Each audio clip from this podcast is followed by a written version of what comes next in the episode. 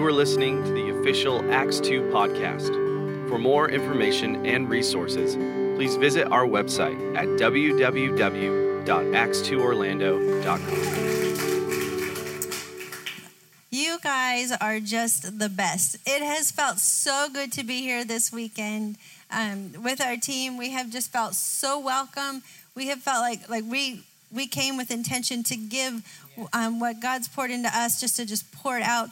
And then we show up here and we're like, oh my gosh, we're getting overwhelmed. There's just so much. We just feel richer for having been here. This Paul and I were discussing, I think it was on Friday night, he just said, this congregation is just full of high caliber people. You guys are high caliber people in the spirit, in the natural. It's just been a pleasure to be here with you and just see what God's done, in you and this weekend as well, but really just to tap into what God's been doing here at Acts 2.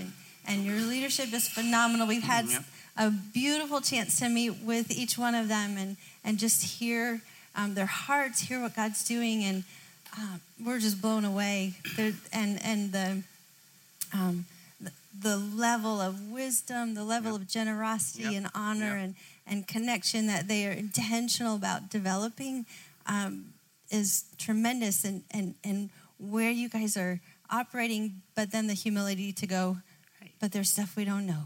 And we're ready to learn, and wherever God is teaching it and whatever package it looks like, recognizing that's God and I need that. That's tremendous. That's rare, and it's tremendous. Yes, it is. And you just stole my prophetic word. So I want to give a prophetic word. Then come on up, Thomas. Thomas is going to have us do another prophetic act that God gave him this morning. But I just want to release over you. You already mentioned the humility, the going low of this congregation, and the hunger for His presence, no matter what it costs you. Is a hallmark, and God always will respond to hunger for presence and going low in humility. And I believe God in the next, I'm not going to give time frame, but it's just going to happen that the presence can become stronger because you're willing to go after it no matter what. He's willing, you guys are willing to break in and do something different because you just want Him to show up. It's not about flash. It's not about making an impression. It's about letting Jesus show up because He's the one, not only that we adore, but He's the one that's going to do the work inside of people, even as Susan and I preach this morning. Not about our words, even though God rides on the words, because it's about Jesus and His presence. So there's going to become an increase of presence in this place. There's also going to become an increase of humility. He's going to lead you into more humility, but the Bible promises that the exaltation always comes after being humble. And I believe it's going to be an exaltation of the congregation, an exaltation of people who are willing to go low because He always exalts the humble. So look forward to that. Expect it to happen. Please don't stop going after the presence or being humble because that's what Jesus did. That was His life. God, Father, what are you doing in the moment? And He humbled Himself and became obedient to death, even death on a cross. So we bless you. And I bless you at home groups that so many of you are involved with. Go after the presence, go after the humility, and God's going to blow up your homes. Not just here, because He loves community, and He made family and community in Jesus' name. So I want you to do that prophetic act, okay? So I want you guys to stand up and get a little bit of space. That's how I would love to do prophetic acts. And just as you're humble and hungry and going after God, He's going after you with the same level. So what we're doing is this, okay? Follow along, and then we'll do it all together all at once. So first, it's I am a fountain of God's goodness. I'm fountain of God's goodness. And you just picture His goodness and His love just bubbling out of you so where you can't control it, okay? One more time. I am a fountain of God's goodness. Okay, and then I am a target of His affection. And you become like an archery target that's just waiting there, okay? So I am a target of His affection. And then in your cheekiest, silliest voice, you say this. You say, And he never misses. And I was just saying that you just picture an arrow of his love coming and just striking the bullseye of your heart, okay? So let's do it all at once, okay? I am a target. Oh, I said it wrong. Okay, here we go.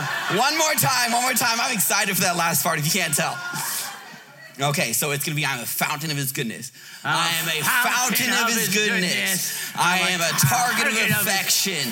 And he never misses. Awesome. Thank you. Very good. Awesome. I think you need to do that whenever God brings it to mind, even if you're in the car. Just for a second, take your hands off the wheel, and I'm a target.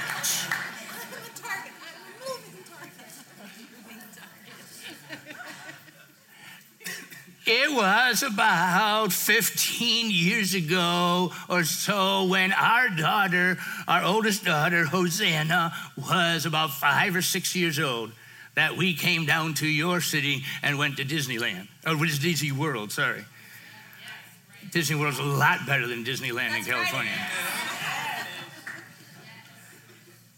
We came down as a family. We were having so much fun, but like always happens in the summertime in this part of Florida, a thunderstorm came up in the middle of the afternoon, and we were at one of the shows in one of the arenas at Disney World.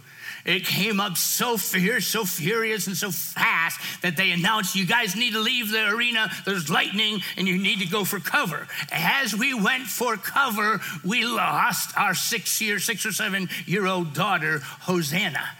We had our boy at that point was with us, and we ran for cover, and we get to where there's no rain and no chance for lightning, and Hosanna wasn't there. Anybody ever lost their child before? That's the scariest thing in the world. So it's pouring rain, it's thundering, it's lightning. We have no idea where she's at. I'm running around all through Disney World, at least in the area where she could have gone to. Hosanna! Hosanna! Where are you, Hosanna? I checked the bathrooms. I checked any other booths that were there. I went back to the arena. Hosanna! People thought I was trying to witness. No, I was scared. I was really scared. And we just kept calling out for her. We didn't know what to do. But then we remembered, we told her, go back. If we ever get separated, go back to the last place we all were. And like a good girl that she is, she was actually back underneath the covering of the arena, being taken care of by a very nice lady. We go back. She's fine. She wasn't even that much scared. We were the scared ones. And we got her and we hugged her. We just wanted our daughter back. We wanted to know where she was. We wanted her to be safe. In the same way, can you imagine a dad, an earthly dad, wanting their child back? How much more God wants all his children back. Yes. And what lengths he will go to get his children back. Hosanna! Hosanna! Where are you, child, son, daughter? Our theme this weekend has been from Ephesians chapter 5, verse 16, make the most of every opportunity, for the days are evil. The King James, redeem the time. And throughout this weekend, we've been talking about grabbing back time from the devil or from distraction or any other force and making it our own and doing it for the good of the kingdom, acting through that time for the good of the kingdom to expand. Today, we want to talk about taking back time so that people know the truth of the compassion of God, so that he can get his kids back. Because when you know how good he is, you'll want him. Yes. When they know how kind he is, they'll want him. Yes. And we get to be the avenue through which they come to the Father. It's time to snatch back what the enemy has taken and what he's distorted. I believe that the devil tries to make up things in his head of how he can destroy or diminish or dissolve the influence of the church. long time ago, he had a meeting with his minions, and they said, what can we do to destroy the power of the Christian church? We could kill all the Christians. That'd work. We could tempt and trap them so they don't look very much like their leader. We could cause the church people to fight, and so that they split off and they make little churches all over the place. Or we could just make church services very boring so nobody wants to come to the effect of the Christian church. Every single one of those things has worked, but I think the devil said, that's good, but that's not good enough. The devil would say, I need to distort and pervert the perceptions of who people think God is. And if I can take away the truth about how good and loving and kind and patient God is, nobody's going to want this God. So I can just put Christianity away and work on something else. Thus was born the picture of God. I know you're not taught this here. I'm giving you a picture for the world. The picture of God as a yardstick-wielding, distant, unapproachable, angry, capricious God in whom people believe or in whom people run away from and never get a chance to believe in. Therefore, it's way past time for us to grab the time and recover the time, make the most of every opportunity, and give the timeless truth of the compassion of God that the devil has distorted. What time is it? It's imperative that we literally make the most of every opportunity and give away and speak confidently of God's heart-wrenching compassion for the whole wide world. That's what we're going to talk about, compassion for the world, and Susan's going to talk about compassion for ourselves so that we can model who God really is. It's time the devil doesn't get any more power to distort who God is. Right. Look at Hosea chapter 11 in your Bible. It's going to be on the screen, but I'd love to have you look at it at your phone or your Bible. Hosea chapter 11. As you know, because you're well taught here and you're well studied here and you're in the home groups, as you know, the children of Israel went through stages, and it seemed like they always went down and rejected God, and then He'd send a prophet and they'd come back up believing. Here in Hosea, Susan talked about Hosea last night. Here in Hosea, they've rejected him again. They've turned their back on him again, even though he's been so good to them. And verse number 8 says this. This is God speaking. This is the emotions of God. This is who God really is. He says, how? I want to destroy you. You deserve to be destroyed. How? But how can I give you up, Ephraim? Another name for Israel. How can I hand you over, Israel? How can I treat you like Admah? Or how can I make you like Zebuim? Those are the cities that were destroyed with Sodom and Gomorrah. My heart is changed within me. All my compassions are aroused. I will not carry out my fierce anger, nor will I turn and devastate you guys, for I am God and I'm not fickle like man.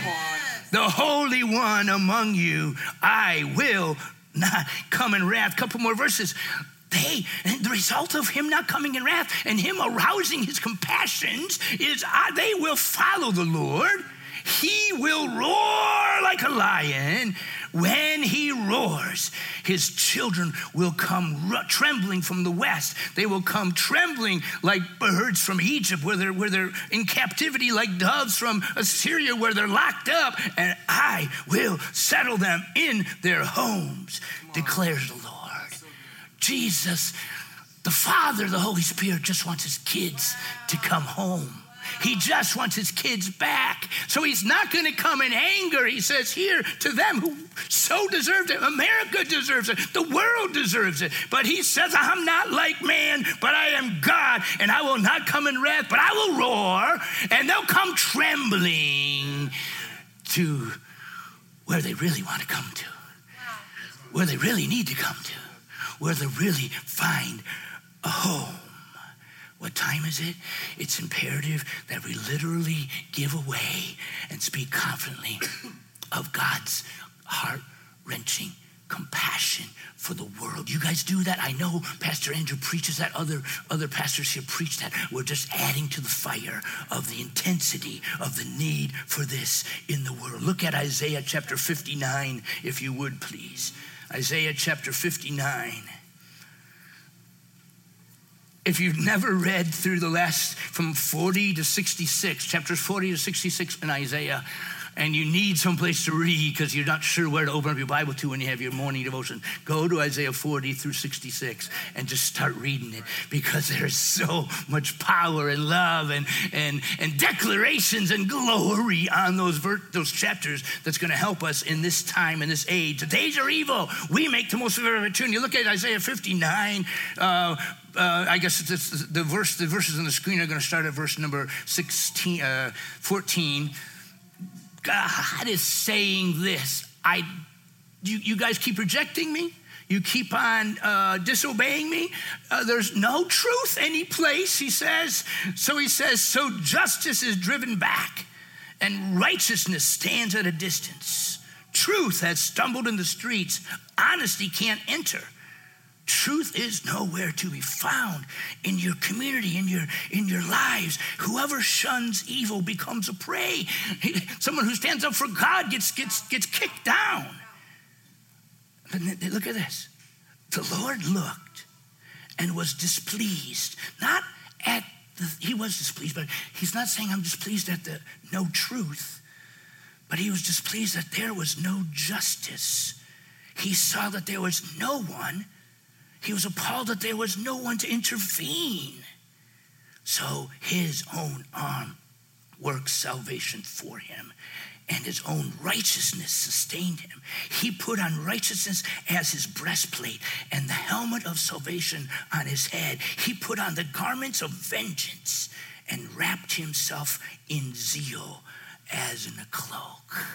Nobody's there to save you. Nobody's there to pull you back to the truth. I'll do it myself by hanging on a cross. He stretched out his own arms in order to pull them back to himself so that they can find their forever home in him. The word for compassion in the Old Testament means to pity or to console, but it also means to repent. Do you realize that though God doesn't change his mind, we can affect his plans? When we call out to him, whether individually for ourselves or whether for our community, he says, I will have mercy even though I wanted to have judgment against you. What does the Father in the Old Testament look like? What makes God the Father in the Old Testament different from any other God in the world? It's his compassion. Yes, he has justice. Yes, he has holiness. And he's 100% just. He's 100% holy. But he's also 100% mercy. Think about that sometime. 100% all those things. I think sometimes we as human beings put him in our camp where we are 100% just and 100% holy in our outlook and 75% merciful or compassionate, because it's not right. And no, it's not right. And God doesn't wink at sin, and God doesn't take lightly when we do that. But his mercy comes sweeping in, and he says, I'll take the punishment. I'll take the justice that's deserved so that I can give you mercy. He wants the world to know how merciful he is. What sets God, the God of Abraham, Isaac, and Jacob apart? Jesus does. Yeah. Jesus is God. And the same one who was in the Old Testament is in the New Testament, but we see him with skin on, walking up to Matthew the tax collector and seeing what God can do in his heart and he says, come follow me.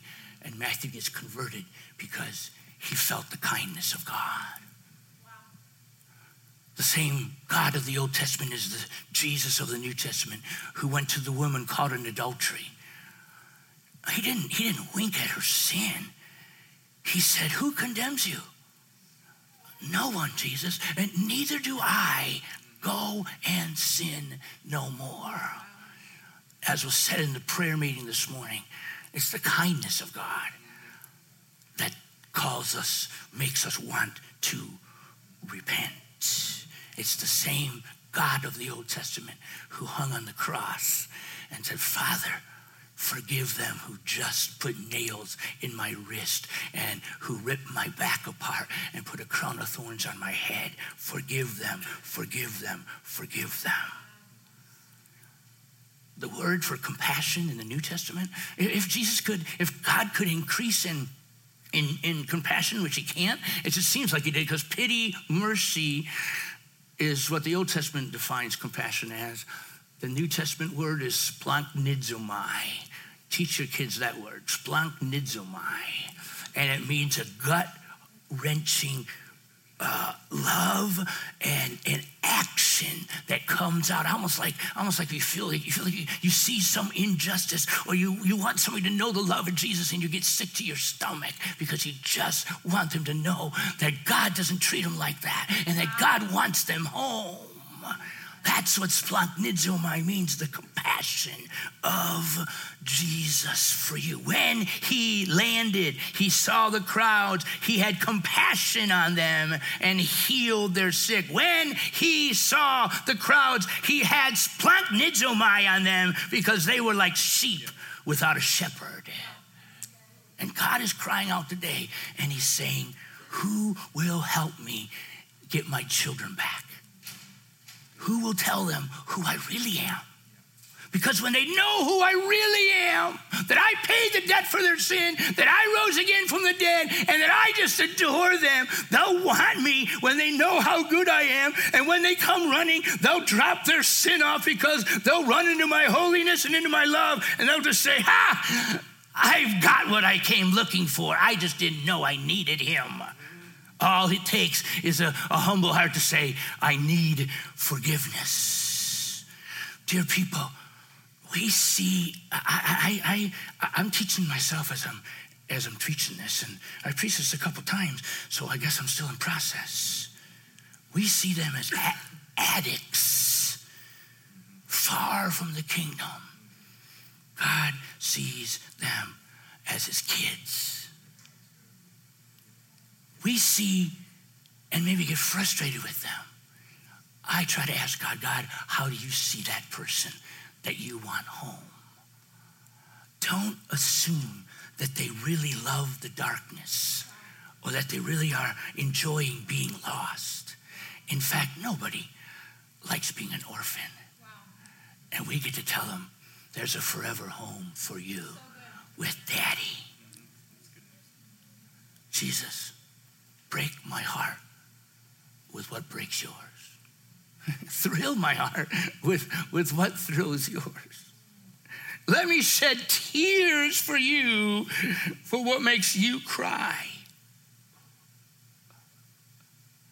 There was a little girl in about 4th grade who, I've actually seen this happen, who had a weak bladder. And she's in the class, and all of a sudden she just pees her pants all over her little desk, the desk and the chair attached. And it went all over the floor.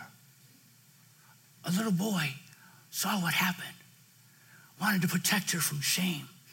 Immediately he got up, went to the back of the room, found the fish bowl that had fish and water in it, and walked up to her desk and accidentally bumped into her and dumped the water all over her and over her seat and the floor, so that he got the blame for the water on the floor, not her pee that had hit it a couple seconds earlier.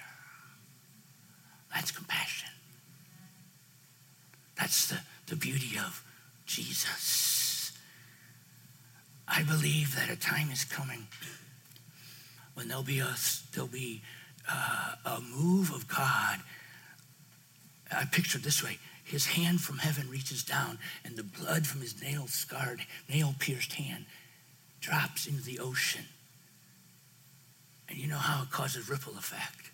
It causes ripple effects to every beach and every coast around the world.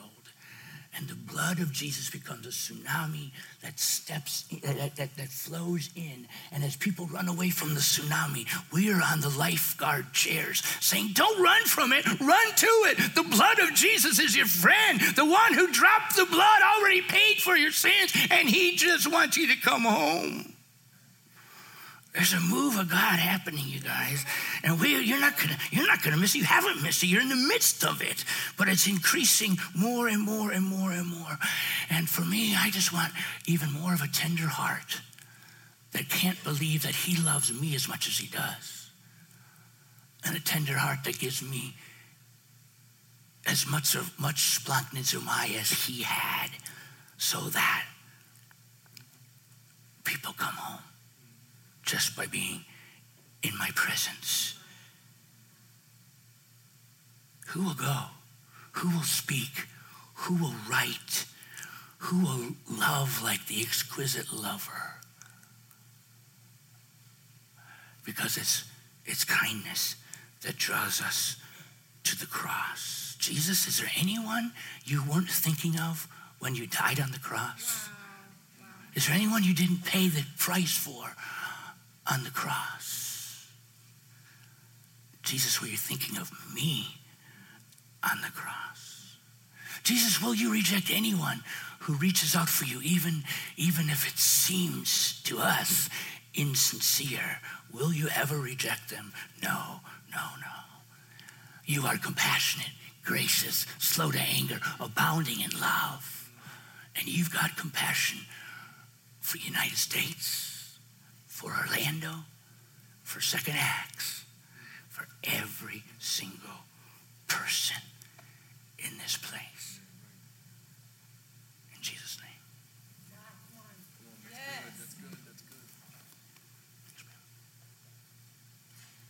So we've been talking about the compassion of God for the world, and that only can flow through us as we understand God's compassion for us. So we're not lost, but we still need the compassion. We need to live in that place of compassion.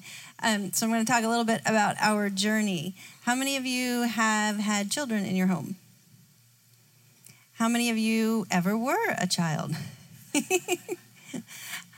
Okay. How many of you know that when that a baby, when it's born, is fully human?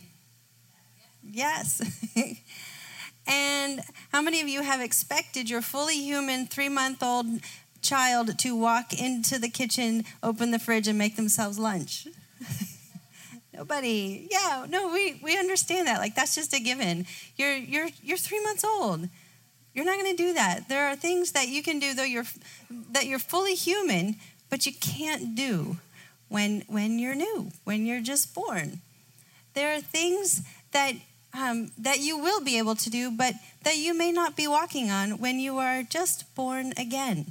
There are things that you may not do when you are young in the spirit, when you're still in the beginning of your walk. When you're in the middle of the walk, there are things that you will not do or be walking in that you will be later at the end of your walk. So there's grace.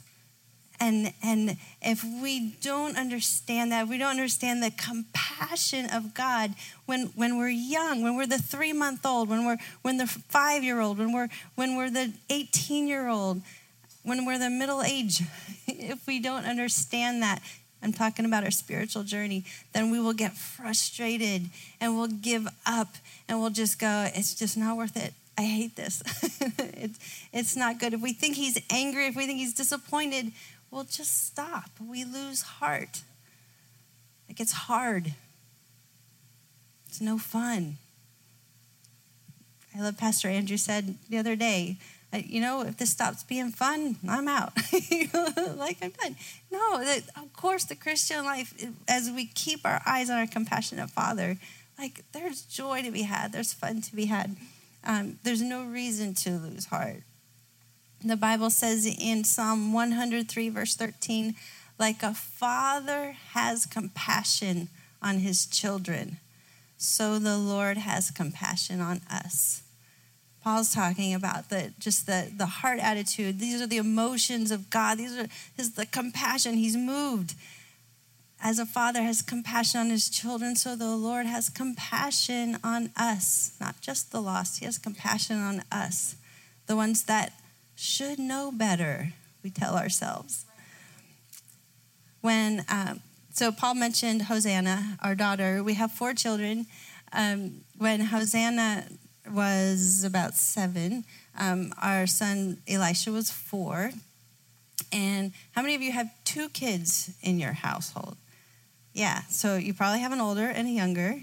Have you ever seen this dynamic of the younger one just wants to do everything the big kids do? Yeah, that's totally Elisha. He was not going to be allowed. He's our competitive one. You can do it, I can do it better.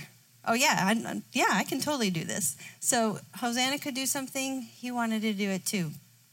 Hosanna and all her little friends are out riding their bikes without training wheels. So Elisha's like, I want to ride my bike without training wheels. Okay, we'll give it a go. So, you can't keep up when you got the training wheels. You just can't do all the things the big kids do. So we said, all right, and we took the training wheels off. And so that kid, determined as he was, went out there and he tried and he failed. And so, no, you can do it, buddy, you can do it. So he gets on and he tries a second time, and he failed. But he got on that bike a third time. And the third time, he gives it his best shot, and he tries. And he failed. And that was it. He was done. He gave up. He's like, that's it. He took his little bike and parked it in the garage and didn't touch it anymore. It's like, I'm done. I hate that feeling of failing. I'm done. I'm not going to try it anymore. Big crocodile tears. That was from Dad. Oh, buddy, don't give up. But he just hated that feeling. He hated that feeling. I'm not going to try because I'm failing. I don't. And so some of us do that. And we go, I hate this feeling. I try and step out. I try and risk. I try and press into something, and it doesn't work. And I tried again, and it doesn't work. And I'm watching somebody else riding their bike fast down the street, and I'm back here trying to keep up. And I hate that feeling, so I'm putting my bike away. I hate that. I hate that feeling of failure, so we settle for a second-class relationship with God. God's doing the big crocodile tears. Baby, don't put your bike away. Don't do that. If we think that God is disappointed or he's frustrated, that's when the bike goes in the garage. But if we understand his compassion towards us, it changes everything. So, I got another little illustration Paul's going to help with.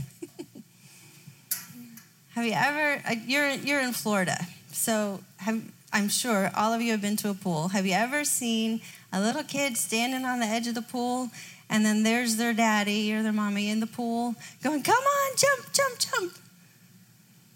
You've seen this. Have you ever seen the first time the kid's trying to jump? They go up to the pool and they're like, we're having fun in the pool, we're having fun. You're telling me to jump in?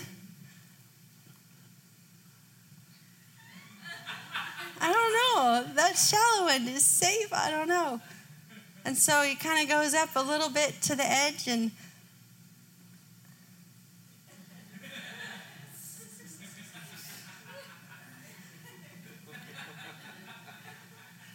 well, my friends are over there, and they're having fun, playing something fun in the shallow end, and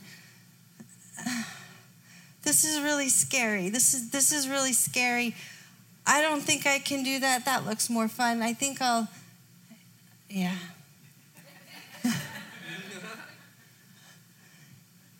and they turn the other way. That's scary.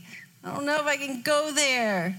Yeah, that's my dad, but that's scary. So he turns around, and then that kid's got a decision to make. Some of us have done that too. Like, oh, that's scary. That's scary. Now, what are the chances this little one is going to have confidence to turn around and try it and go, all right, you know what? Maybe I will.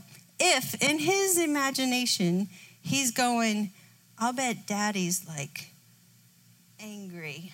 I'll bet daddy's so mad at me. I'll bet daddy's going to get out of the pool and go, well, forget that. Let me grab your sister. We'll try it with your sister. How likely is that little kid to turn around and try? Yeah. And so sometimes it's the pull of this other thing. Well, this is fun. This is easy. Well, maybe those kids are getting in trouble over there too. Well, that looks like fun. I've never tried that. And so you're willing to just go in there and it's this pull of temptation. Maybe it's a not so great thing that's pulling and keeping you face this direction. Or maybe it's a fear. It's the fear of this. Like, this is scary. Yeah, I think I want it, but it's really scary. And so we've just turned the other direction. And then we're stuck. Well, I want to encourage you. The Father's face is not angry. When we go, I don't think I can. God, I don't think I can. I don't think I can, either because like this is strong or because this is scary. Either way, he's not mad. He's not upset. He's not frustrated. As a father has compassion on his children, so the Lord has compassion on us. We're still kids. We're still his kids. We are right here standing in weakness. Doesn't mean we don't love our dad. We love him, but sometimes our love is weak. Sometimes our love, it's not mature, but it doesn't mean we don't love him. So don't talk yourself into thinking that you don't love him. You love him. He knows you love him. He wants you to remember you love him. He doesn't misunderstand this. He doesn't. There's love. There's still a connection. Sometimes that's the whole, Jay was talking about fear and shame and condemnation. They all travel together. Like sometimes that all piles on when we're like this. But God's never done that. As a father has compassion on his children, even in their weakness, so the Lord has compassion on us. God's watching our hearts. So you're looking at me and you're going, she's facing that way. My feet are that way. God's not looking at our feet. He's looking at our hearts. And so here's the amazing, overwhelming thing is that as soon as our heart turns, as soon as this kid goes, I think I'm going to try. I'm going to try. That's still really scary, but I think I'm going to try. As soon as it happens, as soon as there's this shift in the heart, the Father's heart is moved inside of him. Before our feet move, like our heart turns before our feet do.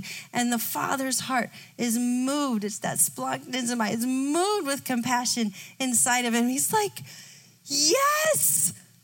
He's going to do it. She's going to do it. We haven't done anything.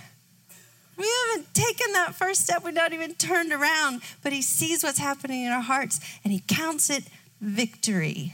You're not in the pool. You're not in the pool. You're not even facing the pool. But your heart has turned inside you. You go, you know what? I think I might sign up for that outreach. You never call anybody, you didn't write the email, but you go, I think I will sign up for that outreach. That scares me like crazy. And God goes, yes, she's going on outreach. People are getting saved. Like he's already seen the end game. He's seen it because your heart's turned. So the Lord's having compassion on you. I encourage you, have compassion on yourself. Before you're walking in that victory, like the Lord sees your heart, that very first, just the moment your heart turns, before your feet do, he counts a victory. That's stage one of victory. Victory's not when you're in the pool. Victory starts here. So stage one of victory. Your heart turns, your feet haven't. Stage two. You're looking. You've turned. You're like, I'm going to do it. I'm going to do it. And you take that first step in that scary thing. You take that first step away from that addiction, that stuff that's been pulling you, towards the thing that's made you afraid, the thing that you backed away from, maybe your whole life. You take that first step. Ah, his heart is celebrating. He's like, yes, it's victory. She's in the pool. Like, we're not in the pool. I'm just walking towards. But the Father knows, because in your heart, you're going to the pool. In your heart, you are all in. You haven't walked it out yet. You haven't walked it out. It's new. Maybe this is a whole new thing, but you go, I'm going to choose to push past fear. And he says, it's breakthrough. It's breakthrough. She's going my direction. That's stage two of victory. Have compassion on yourself. You're in stage two. It's victory. It's victory. Don't let anybody take that away from you. Don't let the devil steal that from you. It's victory. So there comes a point where you're like, there's no turning back. I'm all in. You've gained momentum. You've made the choice. And this stage three of victory is where it's not the struggle that it was before. You've said no to the sin. You've just decided he is it. He's worth it. You have locked eyes with the one whose heart has been moved inside him. Do you know you're the one who did that? You moved his heart when your heart chose him, when you turned your heart towards him. So this is what God is seeing you doing today. No matter what it is, that area of breakthrough that we've been talking about. All morning you've been hearing breakthrough. Fear, like it's gone. It got its eviction notice. Fear, like it's calling you over there, but you're said, no, I'm not partnering with that anymore. I'm choosing to push past fear. I'm not living in that. I'm going in the pool with my daddy, because it's the compassion of God. He wasn't angry when I was on the edge. It didn't matter. Are you guys going to do this with me? I want you to stand up in your seats. All right. So I want you to think of an area right now where fear has held you back. Something that you've just gone, this is just too hard. Or God's calling me to do this, whether it's, maybe it's a family relationship and you've got to have a little bit of brave communication. Maybe it's a friendship that actually it's a relationship you got to cut off. Maybe it's something like the next level of boldness to walk in the calling that you know that God has for you. And you're like, this is overwhelming. It's too much. Or maybe it's something that you just know you got to leave behind, something that's just unhealthy and is keeping you out of splashing in the pool with your compassionate, loving, fun Father. So think of that. I want you to have that in your mind. And the Lord's saying, will you choose me?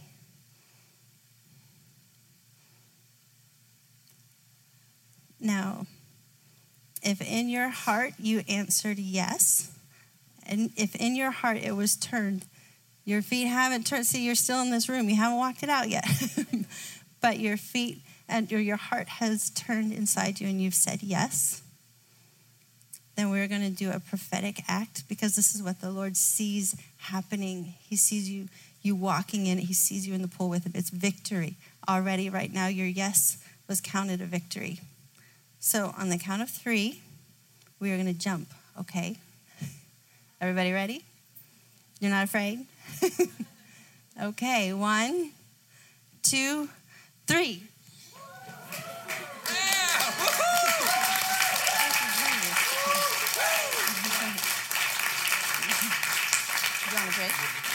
Okay. So, Father, I just pray right now for a courage that, God, you would release courage over each one of the people in this room, courage to lock eyes with you, to see and be moved by your compassion, and courage to walk out what you already have counted victory because you've already said, you can do it. I see it. I see you walking in that. So, God, would just release courage, a great grace, and breakthroughs all over in this room. And I declare over you, you are victorious. You are victorious. You walk in victory. In Jesus' name. And I ask you to do another prophetic act about the compassion of Jesus for the world as we pray for an increase of compassion. So many of you are. We feel it in your hugs. We see it in your actions and what you do, but there's always more. There's always more love for the world. So the name, the word Hosanna means both save us, O God, and it turned into an acclamation of praise that says, we praise you, O Lord. So I want you to call out and maybe move in your seat a little bit like I was running around Disney World. And I want you to cry out, Hosanna, Hosanna. Oh God, save us, save people. Lord, we praise you that you're giving us an increase in capacity. Make us like you, Daddy. Let me see the world through your lenses, Daddy. Use us to get your kids back. That's what we're praying as you shout out at least 10 times. Hosanna, Hosanna, Hosanna. 1, 2, 3, go. Hosanna, Hosanna, Hosanna, Hosanna, Hosanna, Hosanna, Hosanna, Hosanna, Hosanna, Hosanna, Hosanna.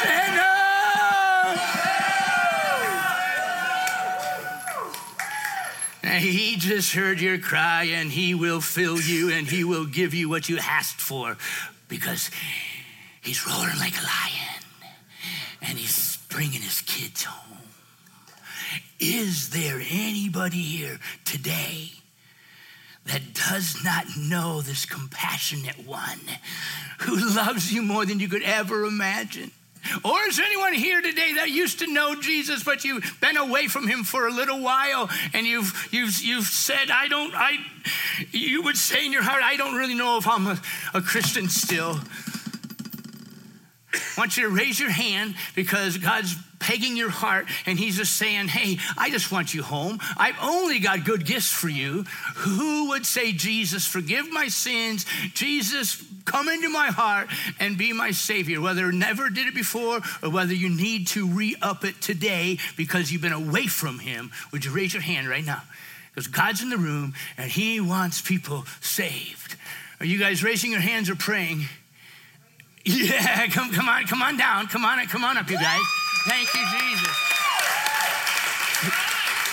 Yes, yes, yes, yes, yes. He loves you. He loves you. He loves you. He loves you. Okay, we're not done yet. There's still at least one more in the room who God, your heart is beating really fast. You don't know if you really want to come up front. It's okay. We'll just hug you. That's all we're going to do is hug you.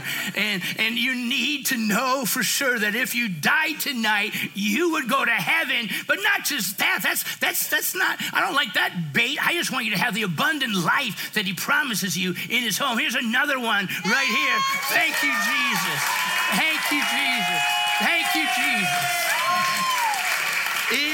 Is there anyone else? else? Is there anyone else? You have been away from Jesus, or you've just never had a chance to say, I want him. I want to come home. Anybody else? Just come. Just come. Just come. Oh, be the best decision you ever make. Here's another one right here. Here's another one. Here's another one. Here's another one. You are wonderful, my dear. If your team could do that, actually, if you want to, just come. We just love you guys, and I'm Pastor Andrew. He's your pastor, and he knows what God's doing, and he knows what God needs to do here. So we love you, Pastor Andrew. Awesome, so good. Come on, you feel that? Okay, we're gonna have our team members up here, and we're gonna be praying for people. I just want to share with you guys real quick. I'm totally, my heart's about beating out of my chest when she's sharing that story about the heart shift. Because a lot of you in here know my personal story of getting set free of 16 years of addiction. And when I felt God, even when I felt God in that moment, I had to make the choice to let my heart turn. I could have hardened it. I could have said never. I could have done that. But it was in that moment, that risk, that really highest place of risk of just letting your heart turn. So whatever it is that you're going through, whatever it is that you're like facing right now and you're saying, I know I need to just let my heart turn. Listen, the breakthrough is so much greater than the fear you might be facing. And it's worth it. It's worth it. I'm telling you, it's worth it. Had I not done that right then, 20 years ago, next week actually, had I not done that 20 years ago, I'd probably still be stuck in it. It was the extension of the hand of God in that moment that was just so profound and so real. So if it's in you and you're feeling it right now, don't wait. Come up here and let somebody pray for you, prophesy over you. Let somebody bring you into a whole new place in the kingdom and experiencing him. Can we do that? All right, well, they're just going to start. You can keep coming here, but I want to also extend this to you. We bless them when they come here, but we want you to get in on it. So if you can take an envelope, we'll put the slide up there. You can do the text to give thing, but just put love offering or put Paul and Susan on it or something. You can put it in the back, in the box back there before you leave. But this is how we're ending right now, okay? This is what we're doing. If you want to stay, soak in it, be a part of it, maybe pray for somebody, great. If you have kids, though, we would ask you that you go pick those kids up because it's really awkward when they get left here. So can we do that? Pray blessings on you. In Jesus' name, and we're just going to continue. Thank you for listening to the Acts 2 podcast. Love God, love people, and live life.